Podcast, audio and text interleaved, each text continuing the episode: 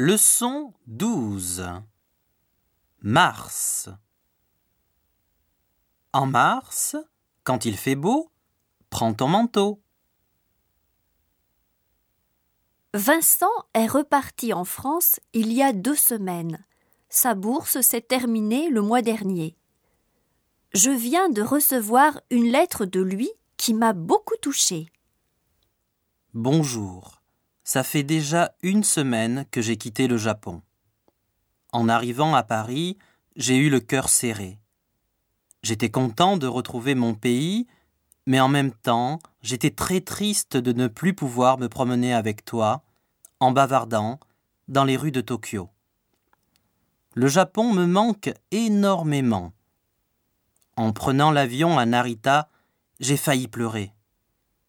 C'est vraiment dommage que je ne sois plus à Tokyo. Mais bon, c'est la vie.